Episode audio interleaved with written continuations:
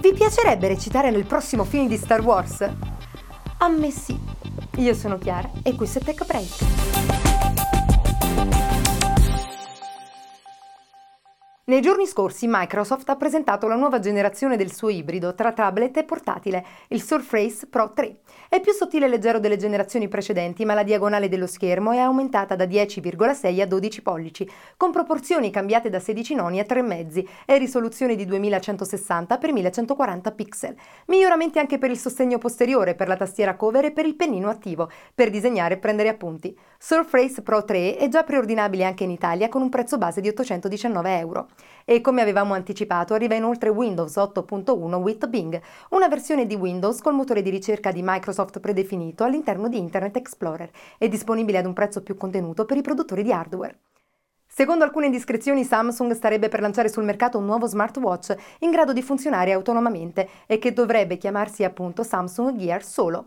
Il nuovo smartwatch dovrebbe infatti ospitare una SIM che, oltre alle tradizionali funzioni offerte dai suoi predecessori, permetterebbe di effettuare e ricevere chiamate e di navigare in internet, anche senza appoggiarsi a uno smartphone o a un tablet.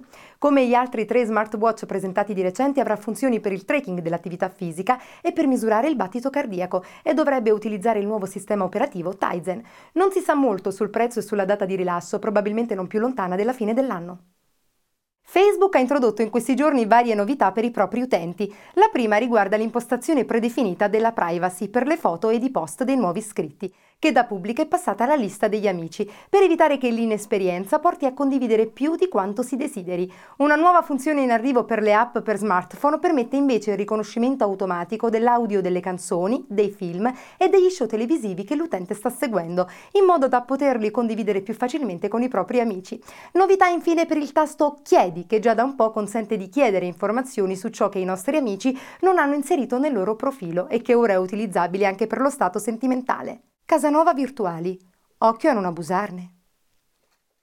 Entro la fine dell'anno Netflix, il maggiore servizio di distribuzione di contenuti video in streaming, si espanderà ulteriormente in Europa. La società infatti ha annunciato la prossima apertura del servizio in Germania, Austria, Svizzera, Francia, Belgio e Lussemburgo, che andranno ad aggiungersi ai paesi europei in cui è già presente, ovvero Olanda, Svezia, Danimarca, Norvegia, Finlandia, Regno Unito e Irlanda. Ancora nessuna notizia riguardo l'Italia, dove spesso, almeno per le serie televisive, i diritti di trasmissione sono in mano ai due maggiori poli televisivi privati che offrono servizi concorrenti e dove siamo inoltre abituati a guardare serie tv e film doppiati a differenza di altri paesi europei.